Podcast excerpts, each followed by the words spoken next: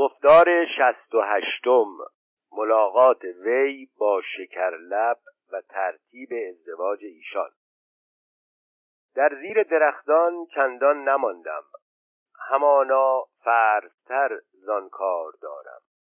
برای اظهار تشخص لباسی و برای اظهار حیات نقدی از آن گذشته برای پسند خاطر حمام و خذاب و عطری لازم بود.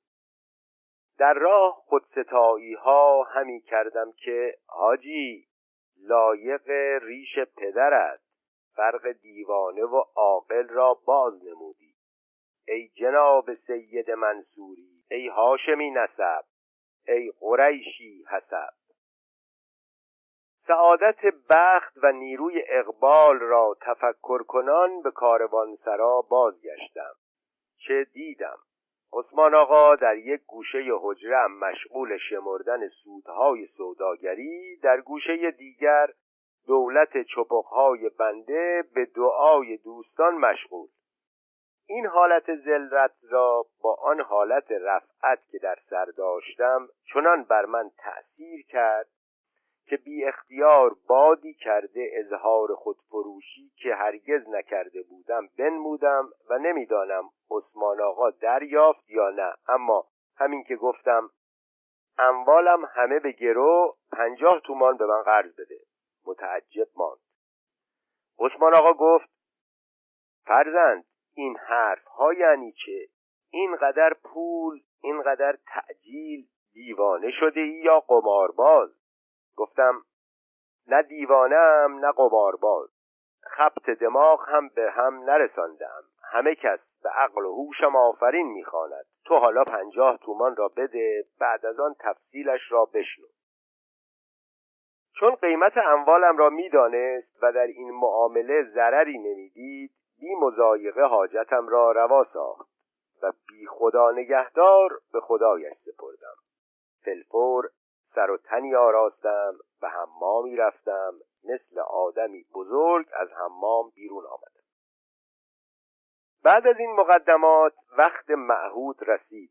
با کسرت اضطراب و قلت شتاب به میعاد معهود شتافتم. پیرزن در آنجا حاضر با احتیاط تمام به این سوی و آن سوی نگران از دری کوچک پنهان مرا به اندرون تپانید. از وضع خانه خوشم آمد. برای اینکه از مال خود میپنداشتم. یک سر به اندرون رفتیم. چرا که بعد از مرگ شیخ در بیرونی باز نمی‌شد. چنان با احتیاط تکلیف و تکلف به کار می‌رفت که گویا شیخ زنده است. از در کوچک به حیاتی کوچک از پله حیات کوچک بالا برده پرده منقشی بالا کرد و مرا در کفش کن برد. روشناییش عبارت از یک قندیل و اسبابش عبارت از چند کفش زنانه. تا آن وقت از چهار در تو رفته بودیم. پیرزن مرا در آنجا نشاند و خود به خبر دادن به بانو رفت. انواع و اقسام صداها شنیدم و البته صدای صاحبان کفش ها بود. از پشت پنجره ها چشم های بسیار به من دوخته بود و البته چشم های صاحبان کفش ها بود. در آخر از کنج کفشکن دری باز شد. پیرزن مرا به دخول اشارت کرد. هرچه پیشتر رفتم تپش قلبم بیشتر شد. دست و پایی جمع کردم و آستین و دامن فراهم آوردم. با احترام تمام داخل اتاق شدم. یک شم بیشتر روشن نبود. اتاق را دیدم آراسته پیراسته گسترده فرشها نفیس روپوشها فاخر پرده ها حریر. محبوبه سراپا محجوبه به جز چشمان سیاهش که به چشمان آهو میماند چیزی پیدا نه. در گوشه پهلوی پنجره نشسته با دست اشارت کرد که بنشین. گفتم چه به هزان که من بندوار در خدمت کمر ببندم و تو شاهوار بنشین. بعد از تکلف بسیار کفش ها را برآوردم و در برابر وی به دو زانوی ادب بنشستم. آنقدر چم و خم و قر و لابه و نیاز و سوز و گداز به کار بردم که حالا هم وقتی که به یادم میآید خندم می‌گیرد مدتی دراز روبروی یکدیگر نشستیم و به جز الفاظ آداب و رسوم حرفی به میان نیامد. نازنینم به آیشه که کنیزش بود اشارت به بیرون رفتن فرمود و به بهانه برداشتن بادزن پرده از رخساره بگشود. تو گفتی گشت طالع آفتابی که شد از طلعتش روشن در و بام. خود گفتم شگفتی را ندیدم به تابت آفتابن در دل شام.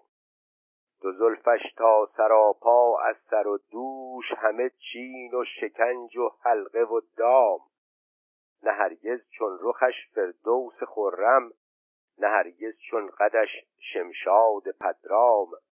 ندیدم ماه را از سرو گردون ندیدم سرو را از سیم اندام. نگه دل دوستتر از تیر رستم مژه برگشته تر از خنجر سام. دهانش قنچه را ماند ولیکن نباشد چون دهانش قنچه بسام. به زلفش هرچه در گیتی چنبر به چشمش هرچه در آفاق اسقام. در آن یک شهر زنده دل به زندان بر این یک ملک تقواکار بدنام. این اشارت یعنی برداشتن پرده بشارت ترک تکلف بود. مانند بتپرست که پیش بت به سجده افتد بیافتادم و برای اظهار اشتیاق و رندی و سلیقه به نوعی که هیچ جای شبهه و شک نماند اظهار عاشقی و حیرت تمام کردم خلاصه بیوه شیخ گویا از موضوع منتخب به دلایل متعدده بی امتنان نماند و جا هم داشت و بسی بر نگذشت که با این الفاظ درر نصار مرا دمساز و محرم راز خیش ساخت. حالم خراب است و دلم بیتاب. امان از چشم بد که مرا به سطوح آورده است و احوالم را پریشان نموده. از تو چه پنهان؟ به هوای ارث مرحوم شوهر و برای جهیز خودم که در حقیقت کلی جمعی انبوه به پیش و پسم افتادند به نوعی که کم مانده دیوانم کنند. خویشاوندانم هر یک را گویا بر من حقی مرا جزئی از مال و منال خود می شمارند برادرانم به جز فایده خود چیزی به نظر نمی آرند اگر شوهری برایم بجویند مثل این میجویند که جوالی پشم را با زنبیلی جو معاوضه کنند. یکی از پسران برادر شوهرم قاضی است. می‌گوید که به موجب شر اگر یکی از اقربای میت جبه خود را بر روی زن وی اندازد اثبات حقی مانند حق شفعه به او می سازد دیگری از خیشان شوهرم مدعی است به اینکه به این همه ارث تو را حق نیست و مرا می‌خواهد به مرافعه کشد. خلاصه از این ناملایمات دلتنگ و دلخون و برای آسودگی و راحت بیتاب و آرام برای خلاصی بجز یک راه بیش ندیدم یعنی شوهر کردن. خداوند تو را به راه هم انداخت. اکنون گویا دیگر اشکالی نمانده باشد. پس از آن گفت که همه اسباب ازدواج حاضر و آماده است. اگر راضی می‌شوی اینک قاضی در آن اتاق حاضر و از جانب من وکیل کار عقد را تمام کند. من که حاضر این شتاب نبودم مانند کسی که در میان زمین و آسمان معلق باشد دلم به تپیدن آغازی اما به رندی بی گم کردن دست و پا به مناسبت مقام اظهار مهربانی ها و عشق بازی های خوشایند نمودم. چنان بیشکی بود که فلفور مرا به نزد قاضی حاضر کرده اش فرستاد. قاضی با خود محرری آورده بود تا او نیز از طرف من وکیل شود. قباله از جیب به در آورده جهاز و اموال خانم در آن ثبت و ضبط. از من پرسید که به صاحب این جهاز چند مهر معجل و چند مهر موجل می دهید من خود را واپس کشیدم و جوابی بهتر از آنکه به آیشه یعنی به پیرزن داده بودم ندیدم که سرمایه تاجران همه نقد نیست تنها هست و آن هم در محل شک و شبهه. اما باز خود را نباخته به رندی گفتم من همه اموالم را به خانم میبخشم اگر او نیز همین کند. قاضی گفت این سخاوت اندکی به افراط است. لا افراط و لا تفرید ما را چیزی نقد تر از اینها می باید. مثلا تو در استانبول چقدر مال داری؟ از این همه راه دور البته با مایه کم به داد و ستد نیامده ای آنچه اینجا از نقد و جنس داری اگر به قباله خانم اندازی کافی گفتم اینطور باشد. ببینید پس مانند کسی که گویا در پیش خود حساب می کند قدری به فکر فرو رفته گفتم بنویسید صد تومان نقد پنجاه تومان جنس. از این سخن در میان قاضی و زن شور و سلاحی شد. قاضی خبر برد و بعد از مکالمه مختصر خبر ترتیب و تنظیم کار آورد و با رضای طرفین قباله مهر شد. وکیلین طرف ایجاب و قبول سیغه سیغه عقد را به آین شرع شریف محمدی اجرا نمودند و از اطراف و جوانب صداهای مبارکباد بلند شد. اجرت عقدبندی و انعام و احسان خدمتکاران هیچ یک را دریغ ننمودم و به جای آنکه بروم و در پیش چپقهای خود خورخوره عثمان آقا را بشنوم با وقار ترکی و موقر و با حیبت شیخی مهیب در لحاف پرقو وصل یسل و وصلا فهو و اصل ذالک الموصول. الف در دو شاخ الفلام شد کلیدی به قفل زر خام شد. گفتار شست و نهم از چپخچیگری مردی بزرگ شدن و از شهرت ساخته به رنج افتادن. دیدم سخت گیری کردم. یکی از حکمای چین از روی بصیرت گفته است که اگر کار خوردن منحصر به همان جنباندن چانه و لذت کام بودی هیچ به از خوردن نبودی و همه کس در همه وقت به خوردن پرداختندی. اما معده و سایر آلات هضم بلکه تمام اعضا را در آن مدخل است و به نیک و بد آن حاکم. زن گرفتن نیز همین حکم دارد. اگر زناشویی عبارت از همان بوس و کنار بودی چه خوش بودی.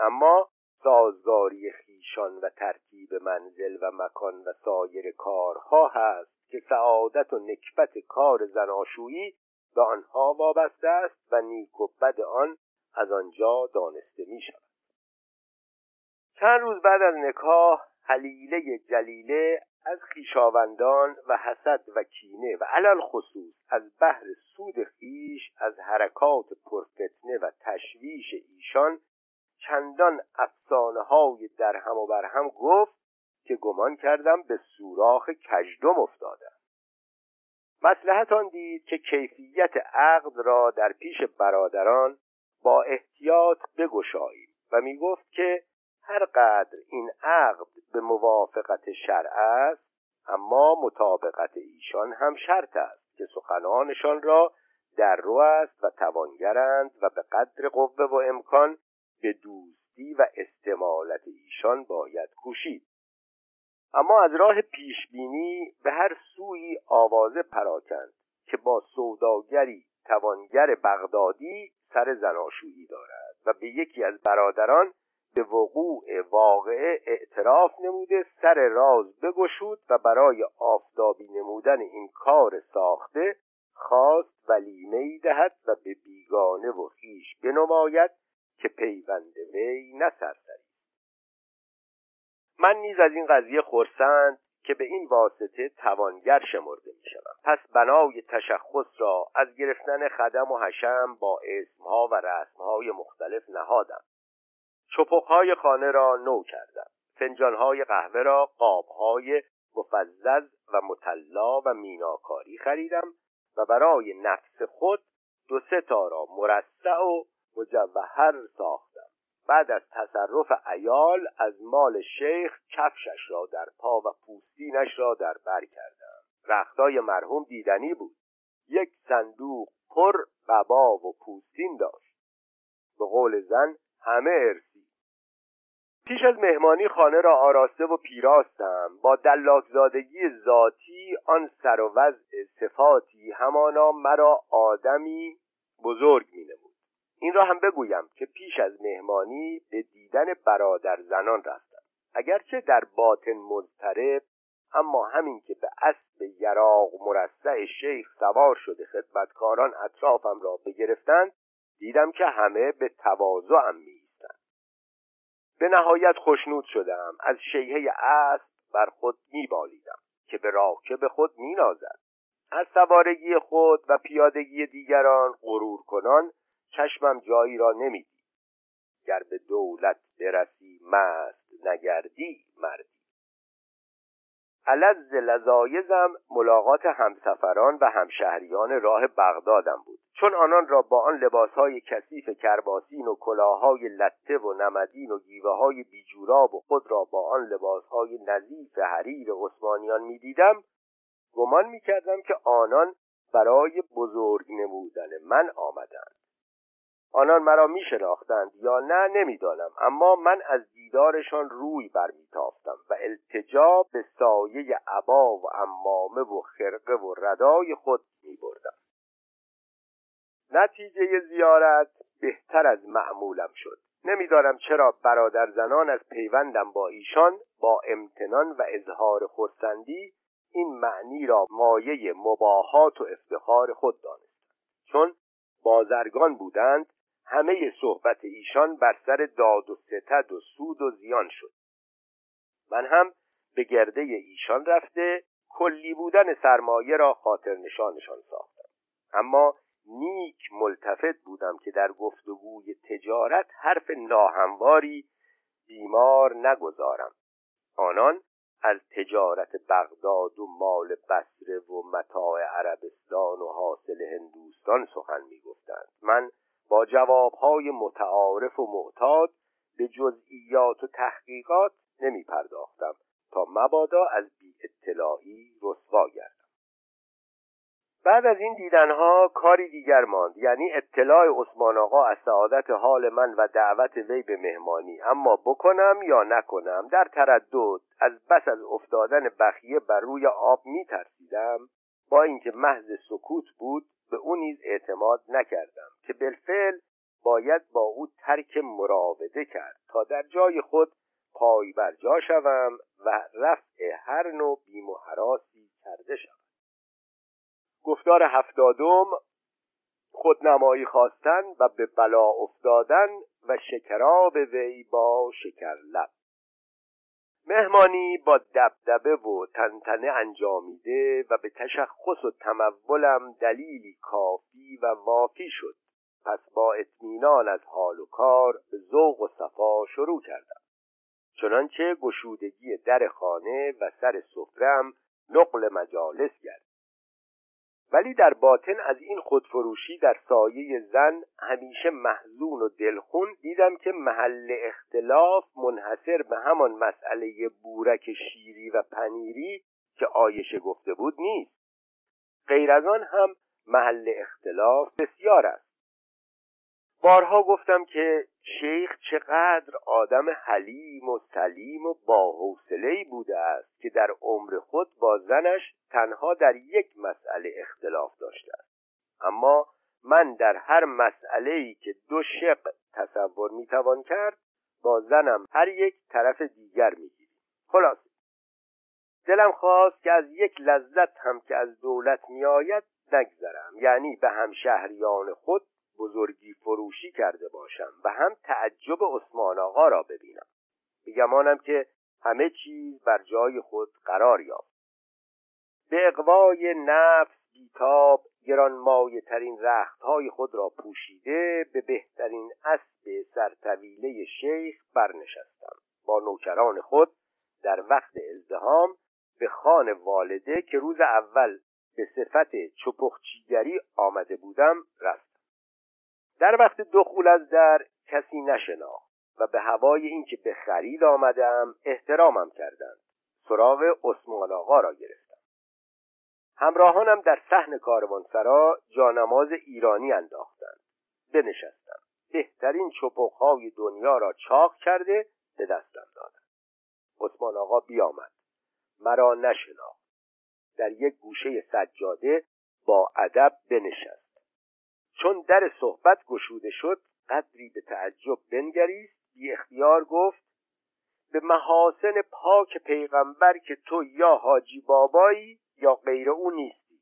و شروع کرد به خندیدن.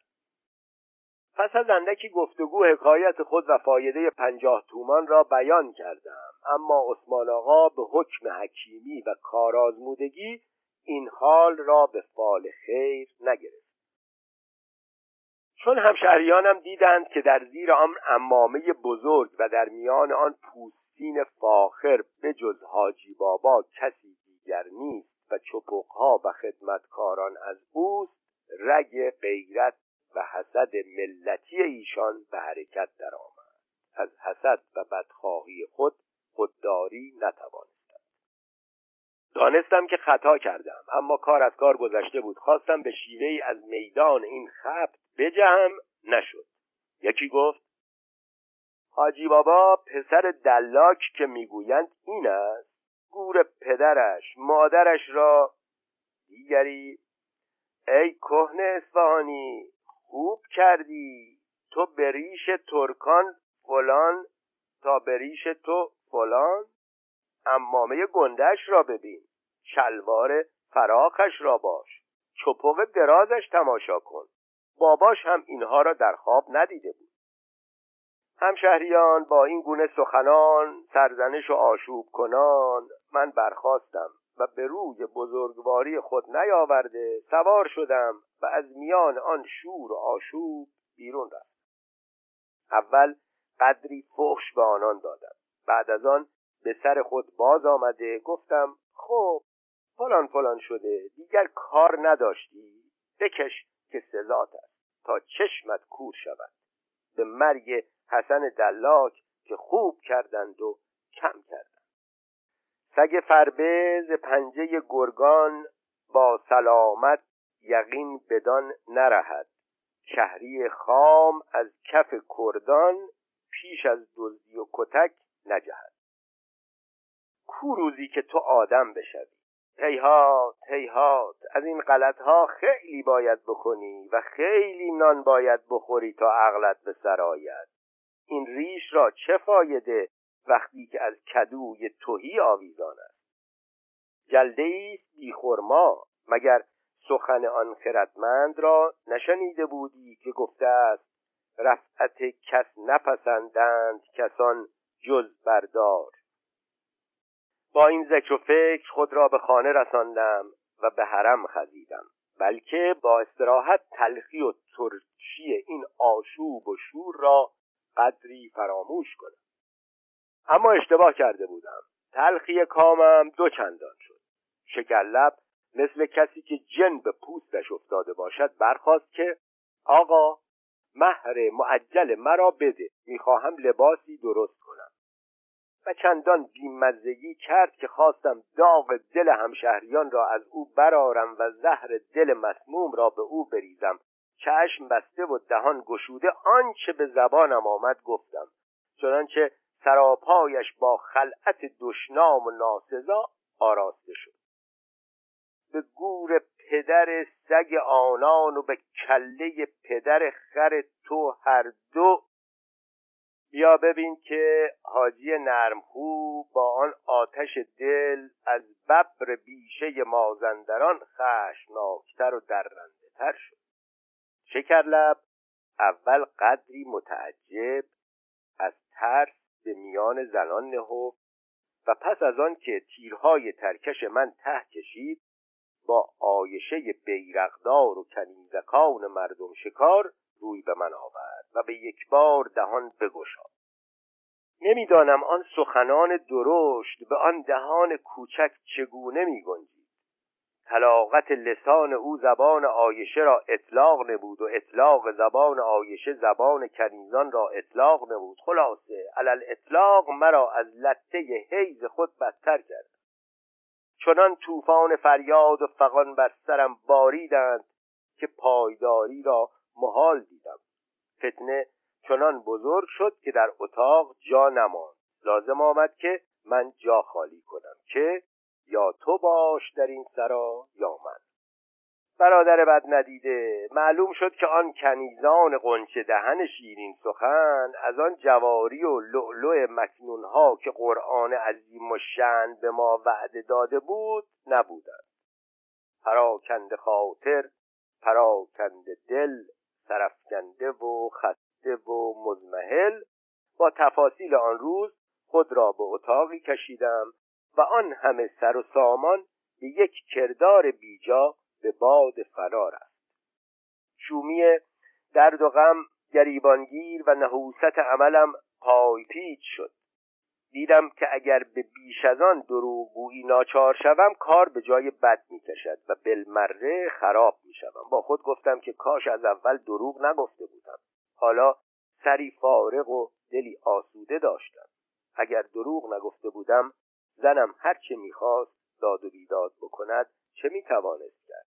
اما چه خاک به سر بریزم که با دروغ بسته شدم. آن هم با سند و با قباله. در پیش مردم نامم به دروغ زنی و افسون سازی درآمد. آن هم با امضا و با سجل. گفتار هفتاد و یکم بروز کردن تزویر وی و طلاق دادن زن خود و راه فراخ جهان به پیش پایش گشودن. شبی تبدار گذرانیدم. و تا بانگ صبح دیده بر هم ندوختم.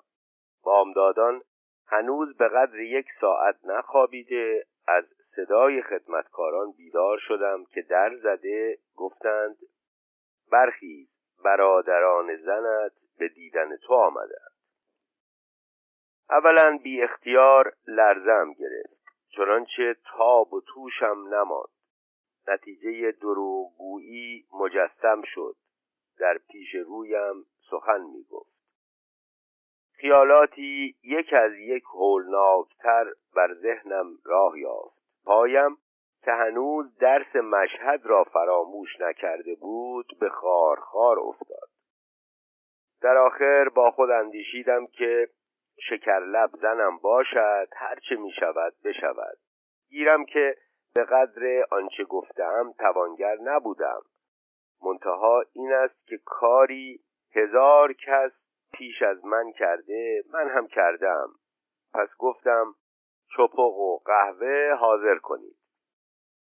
رخت خوابم را برچیدند و زایرکان یکایک آمده بر روی مسند بنشستند.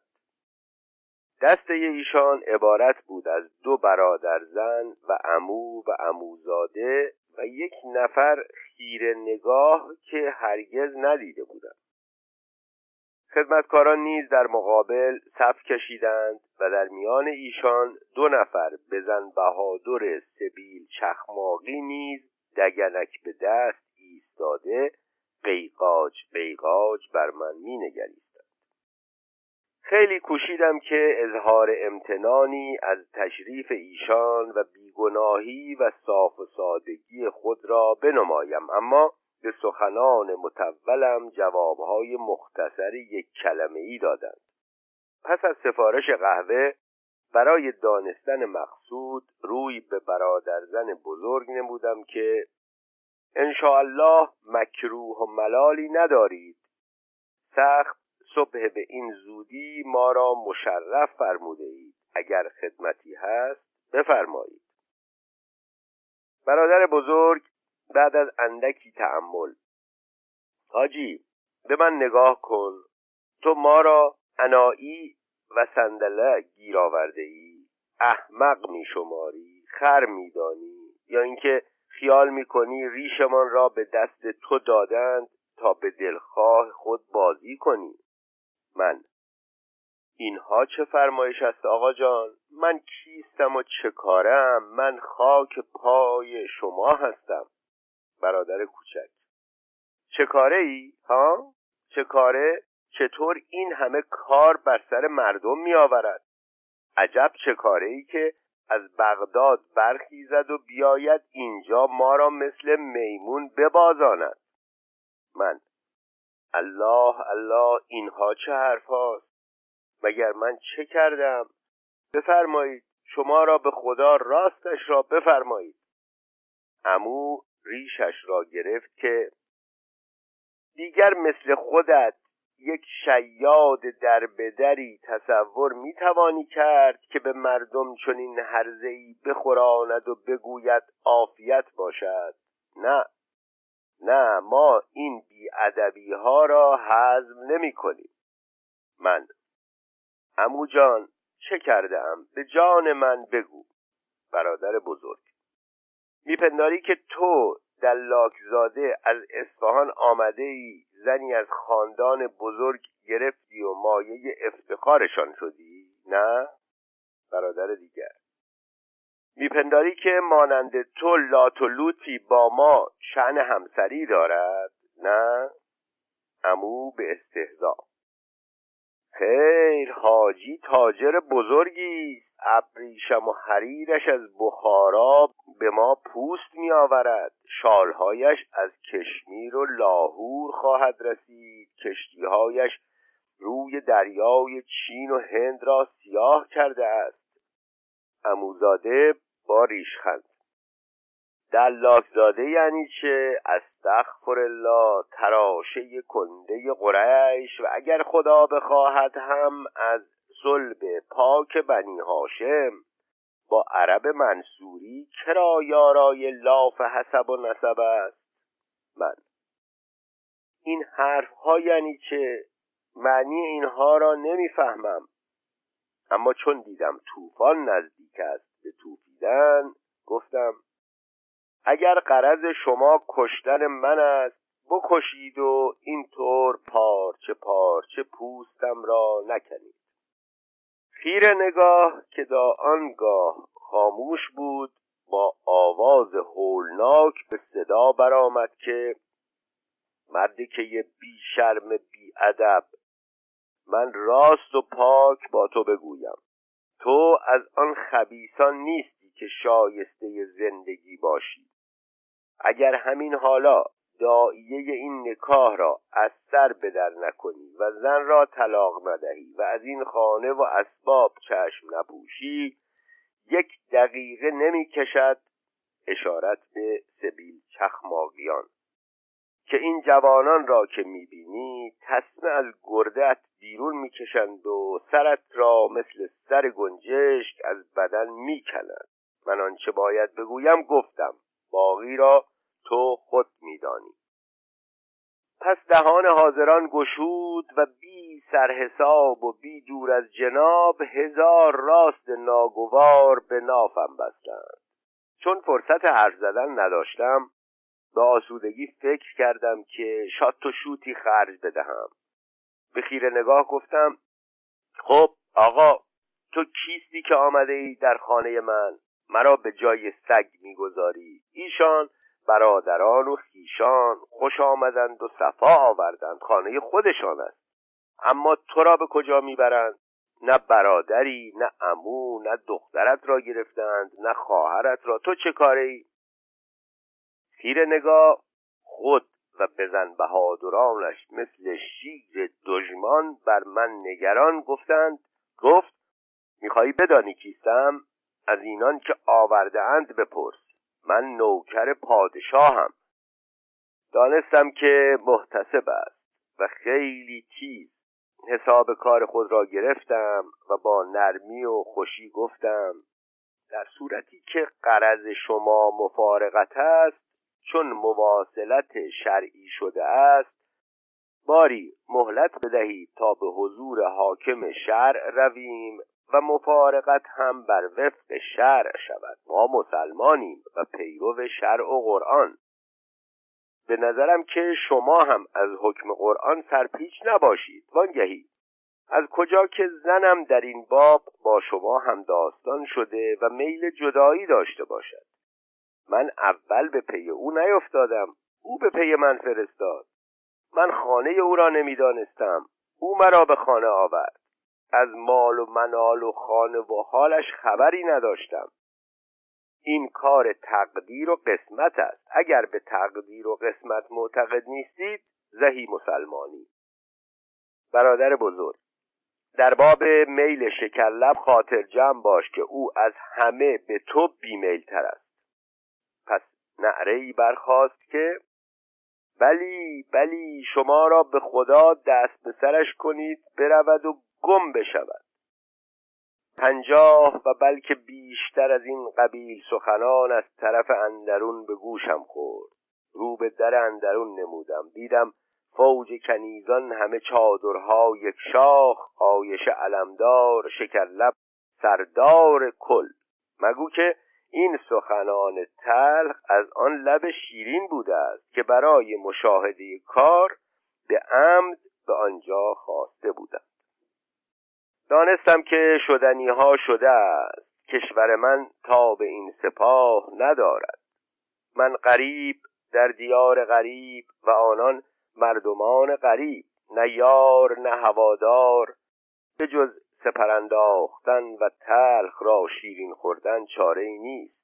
از جای برخواستم که حالا که چنین است چنین باشد. در صورتی که او مرا نمی‌خواهد من هم نه خودش نه مالش نه خیشش نه هیچش هیچ یک را نمی‌خواهم.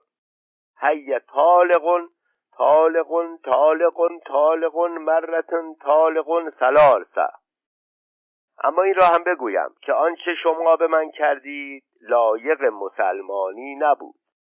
اگر من سگ بودم در فرنگستان با من به از این حرکت می کردم ان الله عذابی که به منکر خدا و رسول می‌رسد به کسی که به من ظلم کرد خواهد رسید. پس آنچه آیات و احادیث مناسب از برداشتم همه را خواندم و ختم سخن کردم.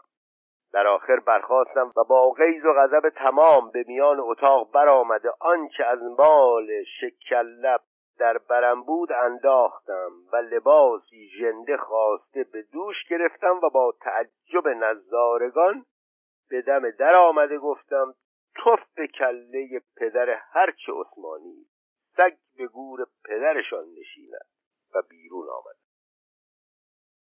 گفتار هفتاد و دویم واقعی که در کوچه روی داد و اندکی اندوهش را کاست و دلداری عثمان آقا و اندر زادن وی او را. در کوچه مدتی تون تون رفتم. بیان که بدانم به کجا می روم اینقدر غم و اندوه در نظرم جلوگر بود که کم مانده بود دیوانه بشوم تا اینکه دریا را دیدم. خیال کردم که اگر بروم و خود را به دریا غرق کنم گویا بهتر باشد ناگاه حادثه ای روی داد که به آن واسطه از سرافت افتادم. این واقع اگر چه جزئی اما بر من تأثیر کلی کرد و از هلاکم رهانید. در تماشای یکی از آن سگ جنگی های استانبول که هیچگاه در کوچه ها کم نیست واقع شدم. سگی رفته از محله سگان دیگر استخوانی که حق آنان است رو بوده بود. فلفور رستخیز عظیمی برپا شد. همه سگان آن محله حمله آور سگ استخوان روبا را تا به سر محله آن دوانیدند. در سر محله آن سگ نیز یاران خود را آواز داده با آن سگان روبرو می آمد و کارزار بزرگ و اربده سترگی برخواست از این تماشا متنبه گفتم بار خدایا حکمت های تو چقدر عمیق است؟ عقل ضعیف ما بشر با اندک مایه دانش دریافت حکمتهای بالغه تو نمی‌تواند و اعتراض به آنها ما را چه یارا؟ حل معمای حکمتت نتواند آنکه کند حل صد هزار معما. مرا به حکمت سگ از خواب غفلت بیدار کردی و راه چاره کارم بنمودی اگرچه مدرس به نظر حقیر است اما درسش شرح کبیر است. راهی که می جستم چه خوب یافتم. هر رهی جویی همان پیشت رسد. گفت پیغمبر که من جد و جد. سبحان الله. حیوان لایعقل هم مانند انسان عاقل در کار خود دانا و بیناست پس از این حکمت بافی ها روی به منزل ناسه وفادار و یار قار خود عثمان آقا نهادم که با همه سنیگری باز مثل آدم با من رفتار می‌کرد و مرا به چشم همشهری خیش می‌دید. به عادت خود نیکم پذیرفت و بعد از استماع بلایای من پکی پرزور به چپق خود زده با یک پارچه دود آه کشان گفت خدا کریم است. رفیق من همان وقت که آمدن تو را با آن جاه و جلال به پیش ایرانیان دیدم دانستم که بلایی به سرت خواهد آمد. تو هنوز بچه ای و ناپخته ای نمیدانی که درد همچشمی چه درد بیدرمانی است. خب می‌توان فرض کرد که قلم فروشی یا تنباکو فروشی که روزی هزار زحمت و تکاپو یک نیزه قلم یا صد درم تنباکو می فروشد تحمل کند که حاجی بابا با آن جاه و جلال که هرگز او را در خواب نیز به خیال نمی‌رسد پیش او جلوگر شود. ولی اگر با لباسی از لباس ایشان اندک بهتر و یا اسبی از خر خرکی قدری ارزنده تر آمده بودی بلکه به تعویل اینکه تو از ایشان اندکی خوشطالعتری میبلعیدند. اما با آن دبدبه و کوکبه تشخص فروشی چطور می‌خواستی در پیش آن روسیاهان روسفید بشوی و خار چشمشان نشوی و تو را به روز خود نشاندن نخواهند؟ بیشک یکی از ایشان رفته و به برادر زنک بغدادی نبودن و لات و لوت و دلاک زاده و خورده فروش بودنت را حالی کرده که دله است. زن نگهدار نیست. سوداگر بخارا و کشمیر یعنی چه؟ کشتی قماش و قافله حریرش از کجا؟ اگر تو مثل حاجی بابای اصفهانی نه مثل یک افندی استانبولی به بند منزل آمده بودی و شور می کردی من نمیگذاشتم تو آن کار را بکنی. حالا چشم بگشا که بعد از این دیگر از این کارها نکنی. این بگفت و باز به چپخ کشیدن مشغول ماند. گفتم شاید حق دارید. گذشته گذشت. قدمش بالای چشم. اما هیچ نباشد ما مسلمانیم. در شرع ما عدالتی هیچ تا حالا شنیده ای که زن مرد را طلاق بدهد یا یکی را از خانهاش مثل سگ که از مسجد میرانند برانند. محض از برای اینکه زنی شب او را خواسته و صبح نخواسته است. اینجا را استانبول گفتند. قاضی هست مفتی هست شیخ الاسلامی هست مرجع دادخواهان ملجع ستم رسیدگان پول دولت را از برای چه می‌گیرند؟ تنها برای تسبیح گردانیدن و روزه و نماز نمی‌گیرند. تکلیف ایشان رفع ظلم است. ظلمی که بر من شده بالاتر از او می شود عثمان آقا. حاجی تو را به خدا هیچ می‌فهمی چه می‌گویی. می‌خواهی با زن شیخی از کبار مشایخ اسلامبول با همه آن اعتبار و با برادرانی با آن توانگری و یسار به کشاکش مرافعه و دعوا افتی. مگر نمیدانی که هر کرا زر در ترازوست زور در بازوست و هر کرا زر در دست حق در دست. و اگر همه سور و آیات قرآن و احادیث و کلمات نبوی به دادخواهی برخیزند و تو را زر در دست نباشد در صورتی که مدعی تو را زر است کار او سکه و کار تو روده. من. یا امیر المومنین تو به فریادم برس. یا امام رضای غریب تو داد غریبان را بستان. ای عثمان آقا اگر مردم اینقدر که تو می‌گویی خبیسند پس باید من دست از همه چیز شسته باز به سر چپخچیگری خود روم. اما چه کنم؟ جد و جهد بکنم یا نکنم؟ نه نه به این آسانی دست بر نمیدارم. می‌روم بالای پشت بامشان و از آنجا فریاد دادخواهی برمیآورم. پس از شدت اندوه بنا کردم به های های گریه کردن و ریش خود را کنده بر باد دادم. عثمان آقا به دلداری شتافت که شکر خدا کن گذشته هایت را به خاطر بیاور که در دست ترکمان اسیر بودی. این حالت نسبت به آن حالت بهشت است. تقدیر چنین بوده است. اگر به حکم تقدیر گردن ننهیم چه کنیم؟ بعد از این خدا کریم است. گفتم ای عثمان آقا تو هم دست بردار خدا کریم است. خدا کریم است یعنی چه؟ من ایرانیم خدا کریم است سرم نمی شود عدالت یکی از اصول دین من است. چرا زیر دست بی عدالتی ترکان شوم؟ وانگهی ما مثل ترکان نیستیم. دینی وطنی زبانی دولتی داشته ایم. چنگیز و تیمول و نادری از ما بیرون آمده است که پدر ترکان را سوزانده است. پیش ایلچی خودمان می‌روم. اگر آدم است البته داد مرا می‌خواهد. زنم را پس می‌گیرد به دستم می‌دهد. ببینم کیست که از دستم بازگیرد. با این هوا به جواب عثمان آقا اعتنا نکرده با فکر نو و دستاویز نو برخواستم و به نزد سفیر کبیر حضرت اقدس شهریار ایران که در آن اوقات با مأموریت خاصه به استانبول آمده بود رفت.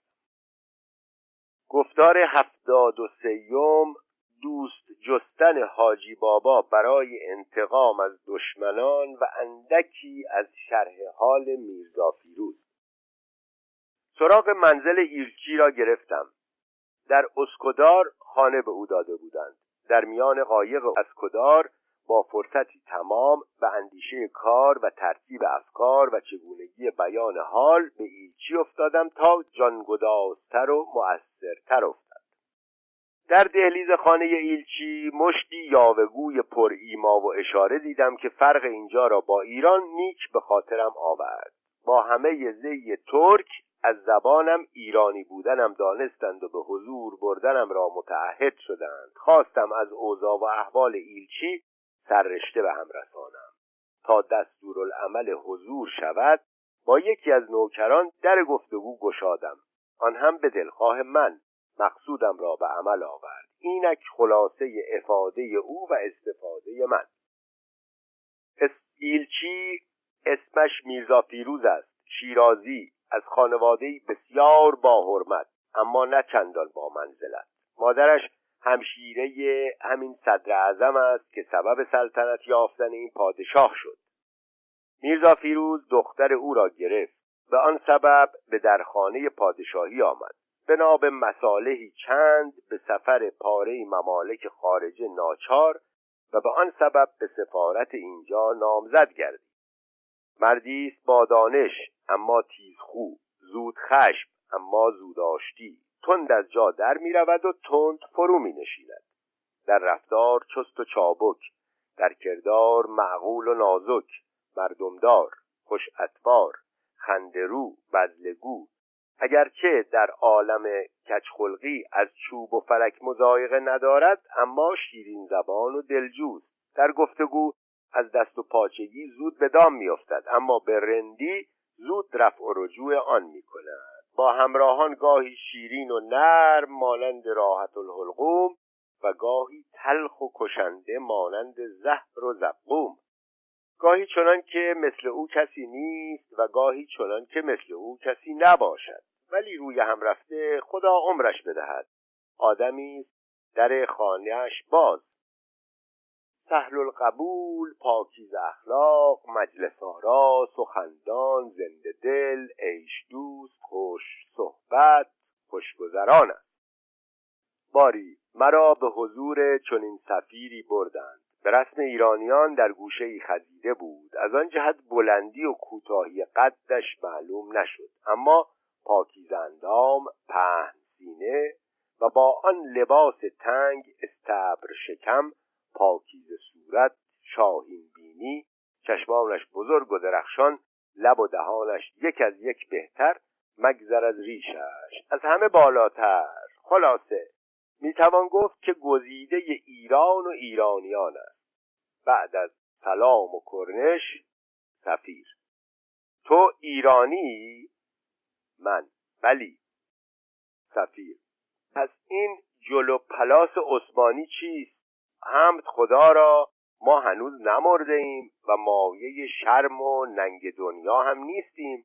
پادشاهی داریم قومی ملتی هستیم. من. راست میفرمایید. مردشو این لباس را ببرد که با این لباس از سگ کمتر شدم. از روزی که با این قوم معاشر شدم روزم سیاه و جگرم خون شد. امروز به جز خدا و خداوند پناهی ندارم. سفیر. نفهمیدم. چه می‌خواهی بگویی؟ از زبانت به اصفهانی میمانی از ناله و زاری گویا به ترک بازی یا ترک تازی عثمانیان گیر کرده باشی. خیلی عجیب است.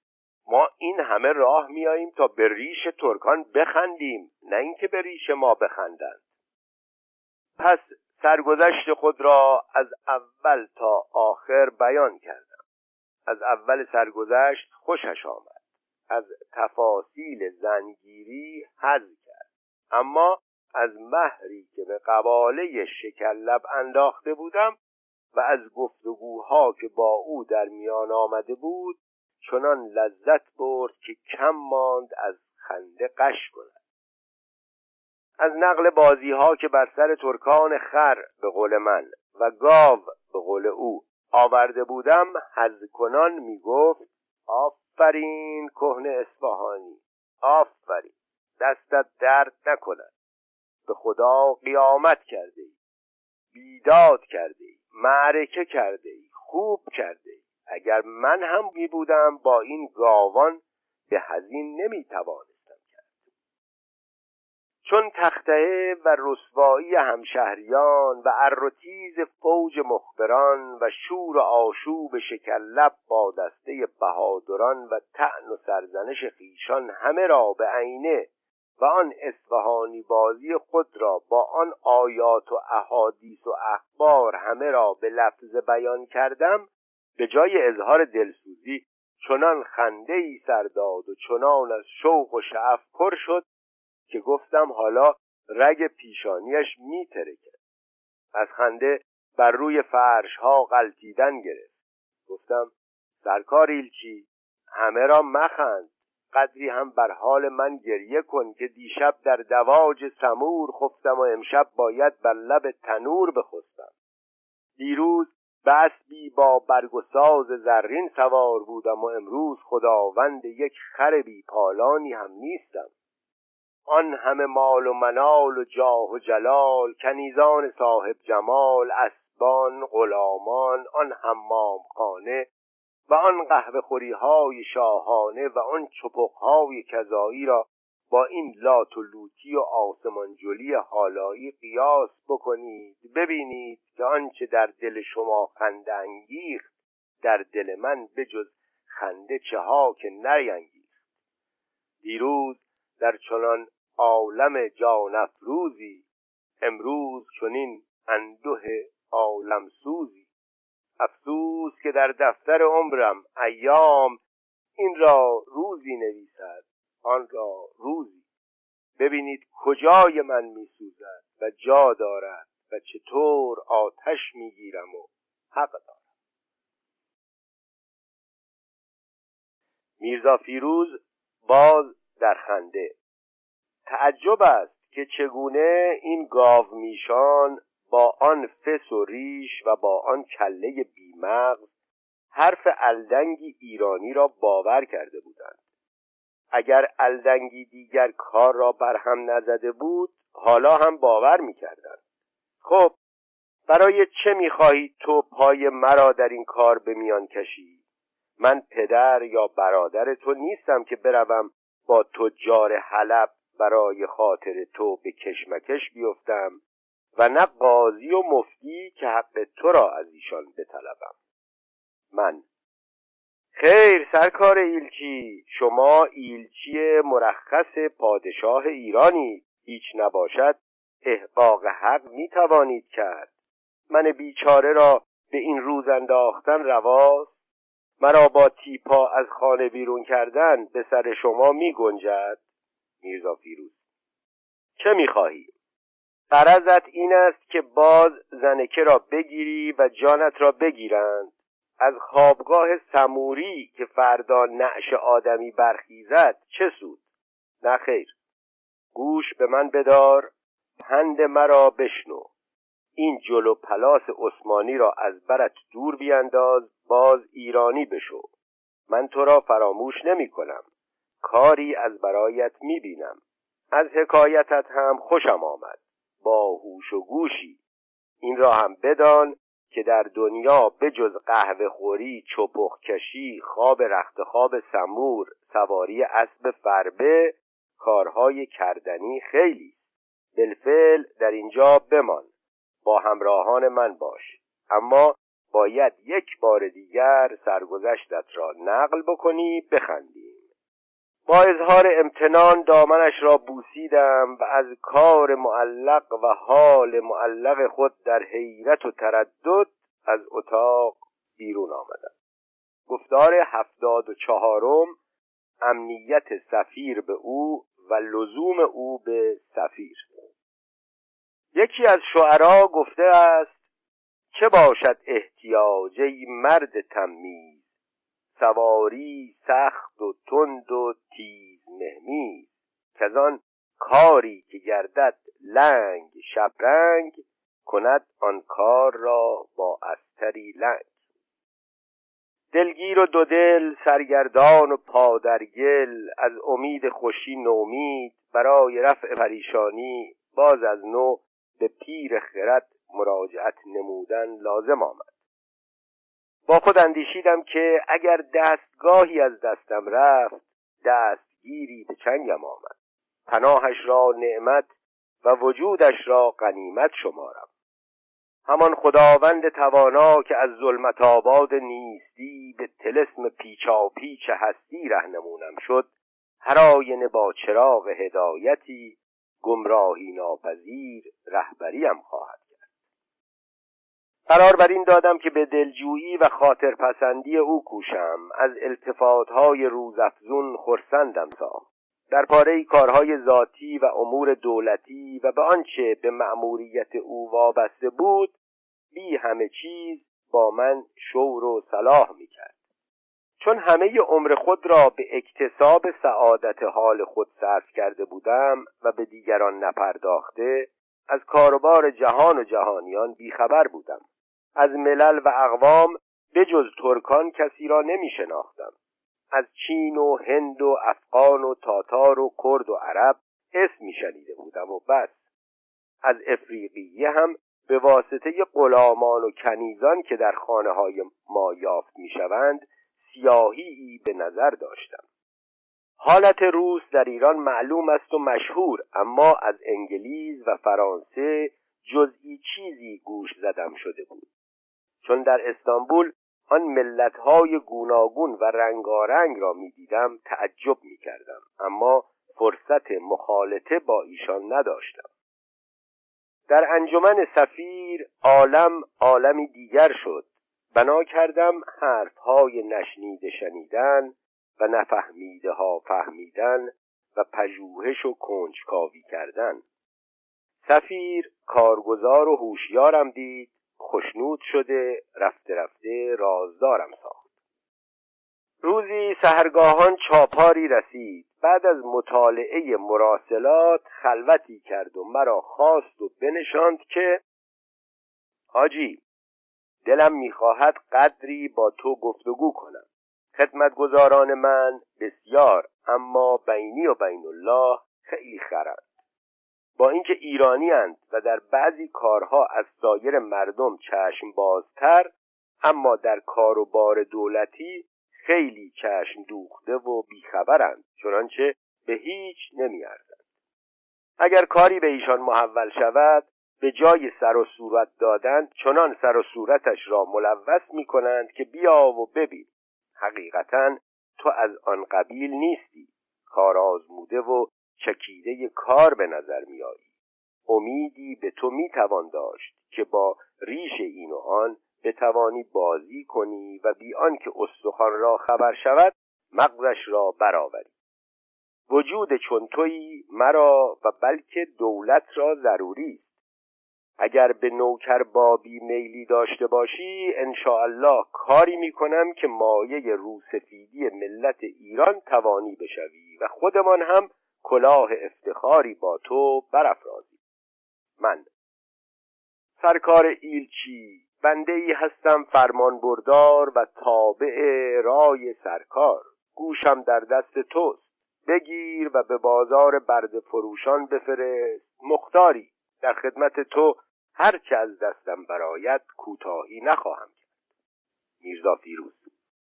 حاجی شاید در میان مردم شنیده ای که من محض از برای چند کنیز خواننده و سازنده و بازیگر و خریدن پاره ای متاع و قماش حریر و سایر اسباب پیرایه و زینت برای اندرونی پادشاهی بردن به اینجا آمدم اما اینها چشم بندی و کوچه غلط نمودن است.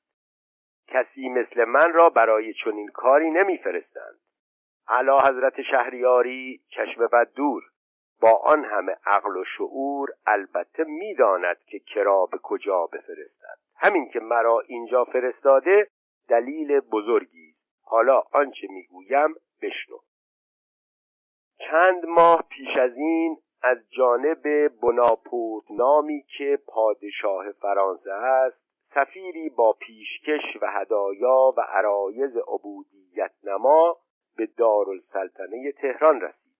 سفیر کاغذی به نام اعتمادنامه از جانب پادشاه خود بنمود که گفتارم گفتار پادشاه است و به هر کار مختار و مرخصم.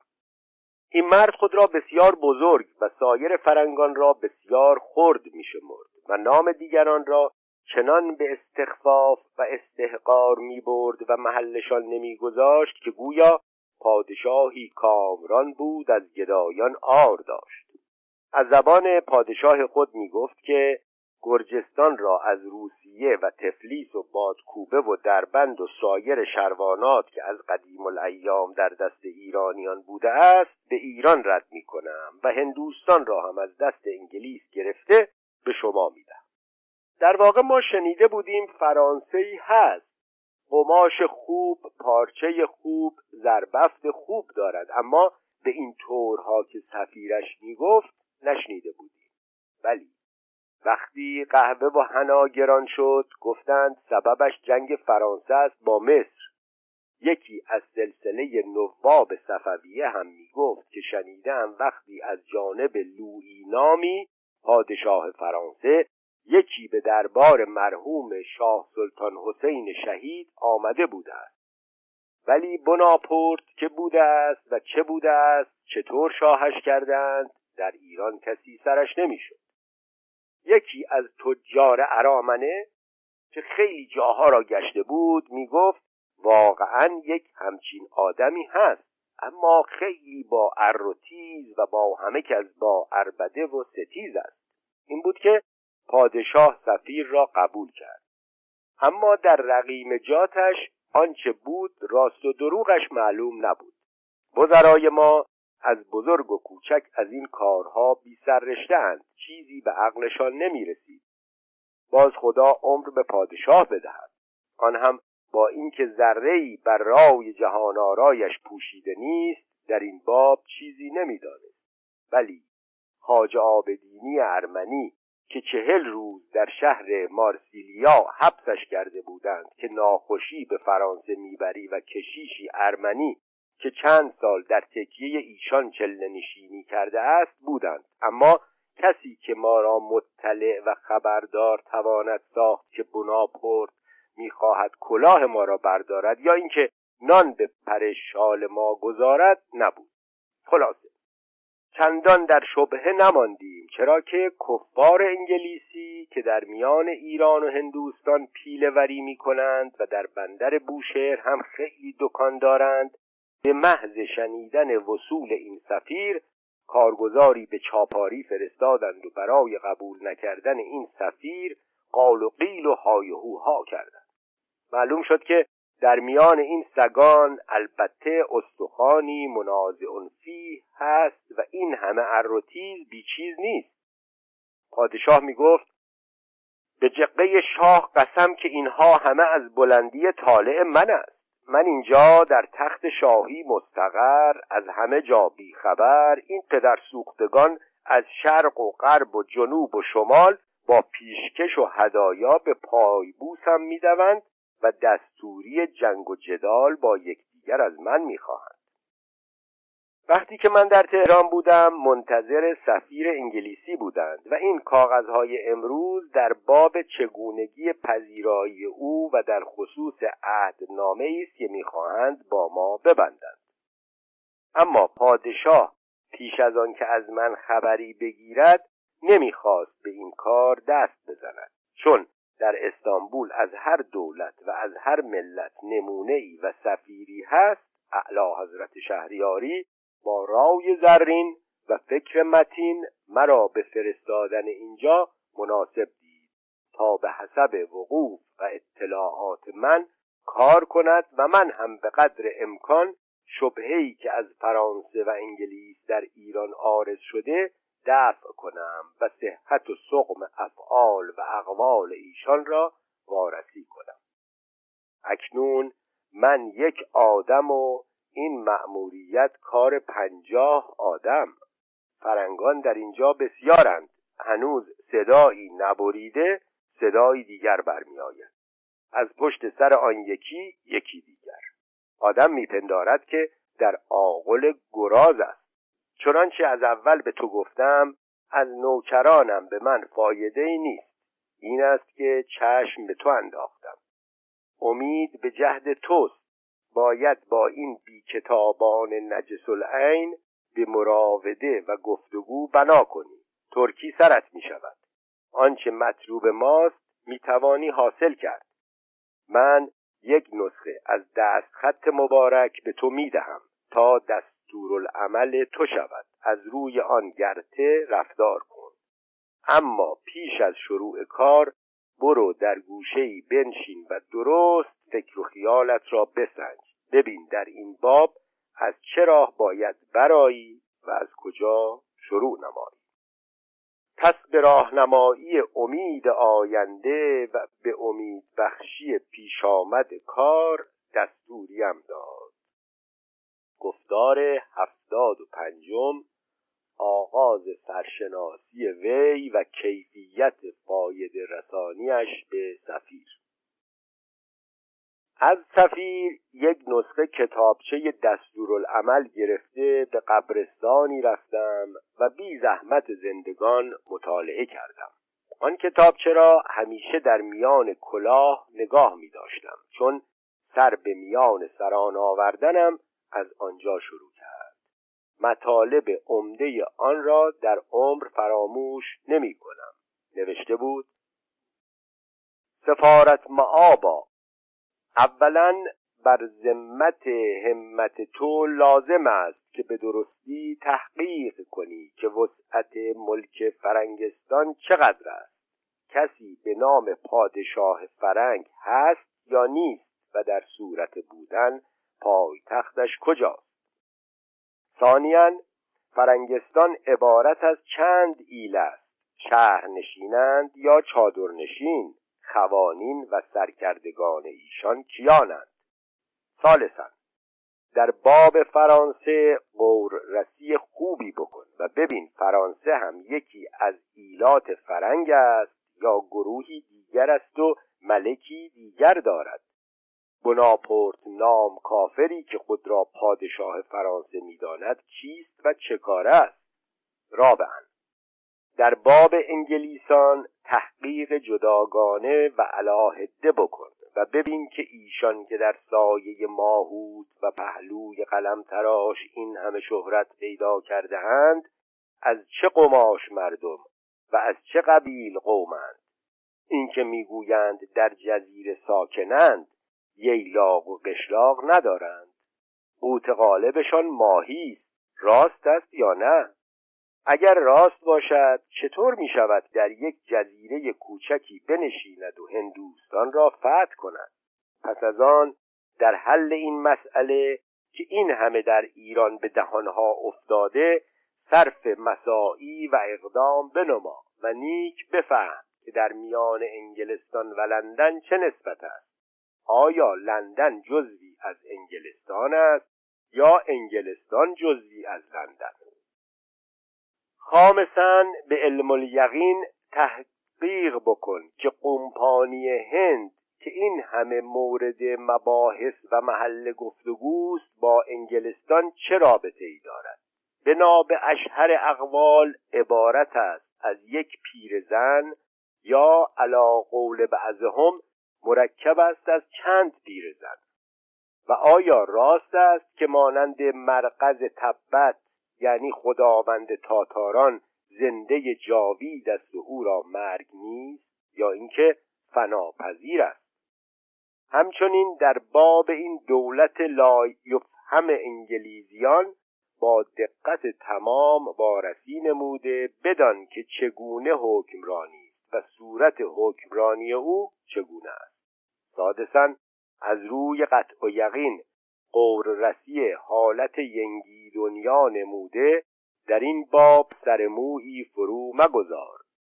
سابعا و بلکه آخرین تاریخ فرنگستان را بنویس و در مقام تفحص و تجسس آن برایی که اسلم شقوق و احسن طرق برای هدایت فرنگان گمراه به شاهراه اسلام و بازداشتن ایشان از اکل میت و لحم خنزیر کدام است؟ بعد از مطالعه کتابچه تفکر و تدبر بسیار کرده به خاطرم آمد که در ایام عزت یکی از منشیان رئیس الکتاب یعنی وزیر خارجه عثمانی با من آشنایی داشت. به این اندیشه افتادم که به او مراجعت نموده از او سررشته به دست دارم می‌دانستم به کدام قهوه خانه می رود و در چه ساعت. با اینکه از پرگویی خوش نداشت می‌دانستم که بعد از فنجانی قهوه و تکلیف چپقی رایگان کوچ کرده به سر سخن آوردن و پاره چیزها از او فهمیدن می‌توان. این تدبیر را به سفیر گشودم. چنان حز کرد که از روی التفات بر من همه محسنات آن تدبیر را بر خود حمل کرده گفت من به تو نگفتم چنین بکن. نگفتم تو آدم کار آمدی. ببین که من خر نبودم آدم می شناختم. برای دانستن اینکه خرس کجا تخم می کند یعنی هنر کجا پیدا می شود خیلی هنر لازم است.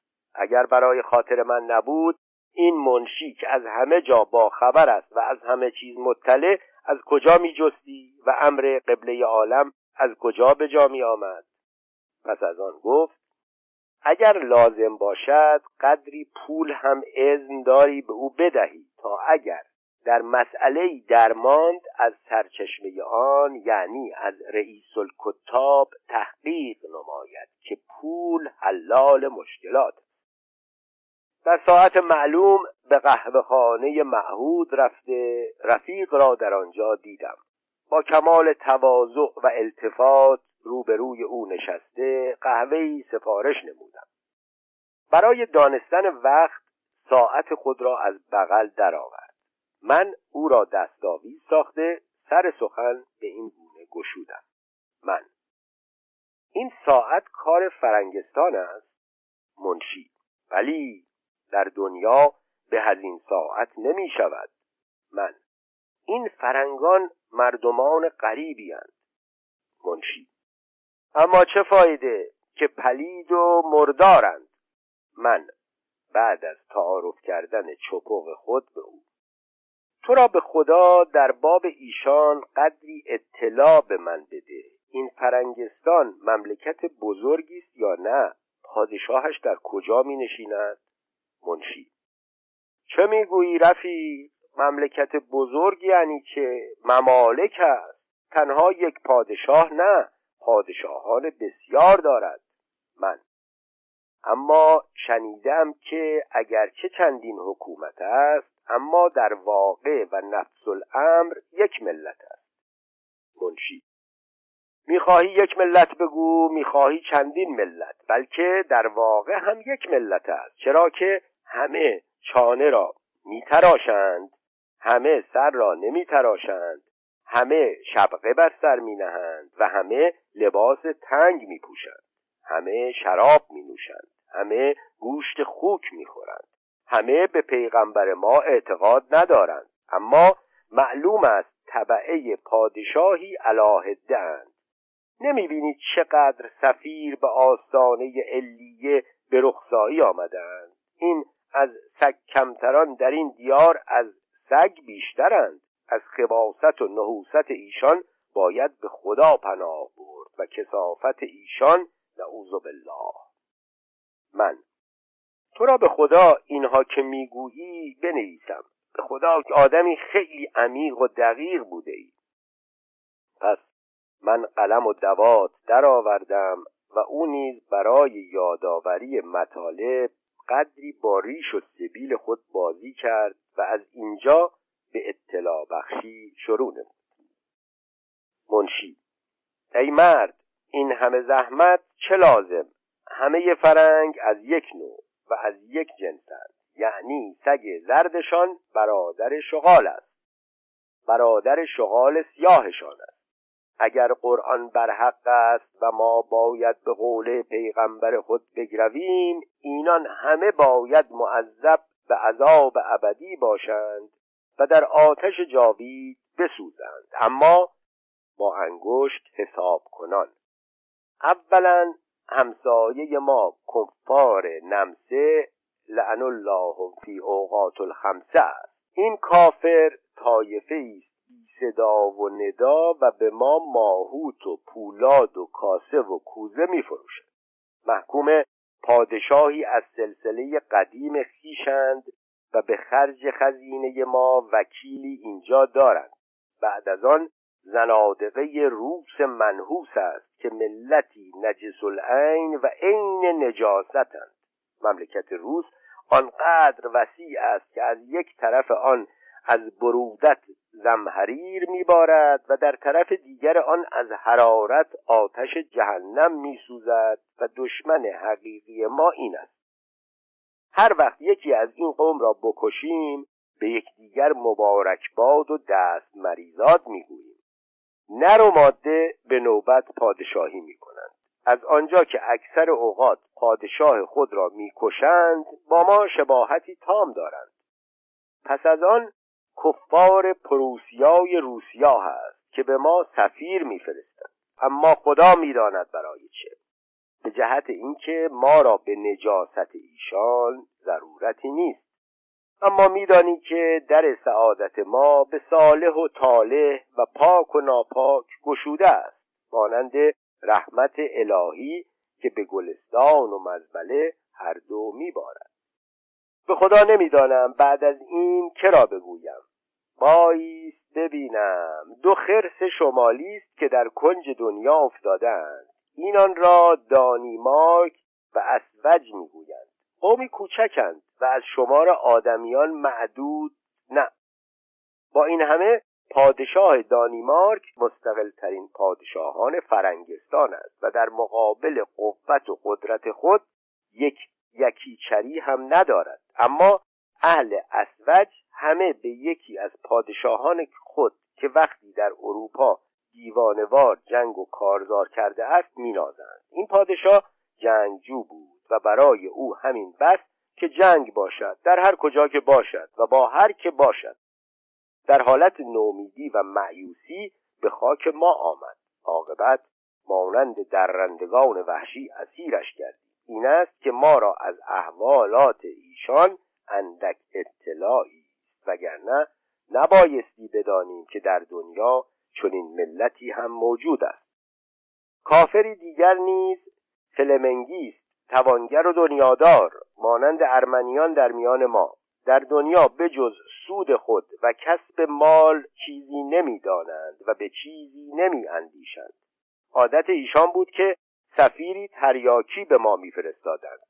برای اینکه پنیر و کره گندیده و ماهی شور به ما بفروشند. اما از وقتی که بناپورت نام پادشاهی طلوع کرد ایشان غروب کردند.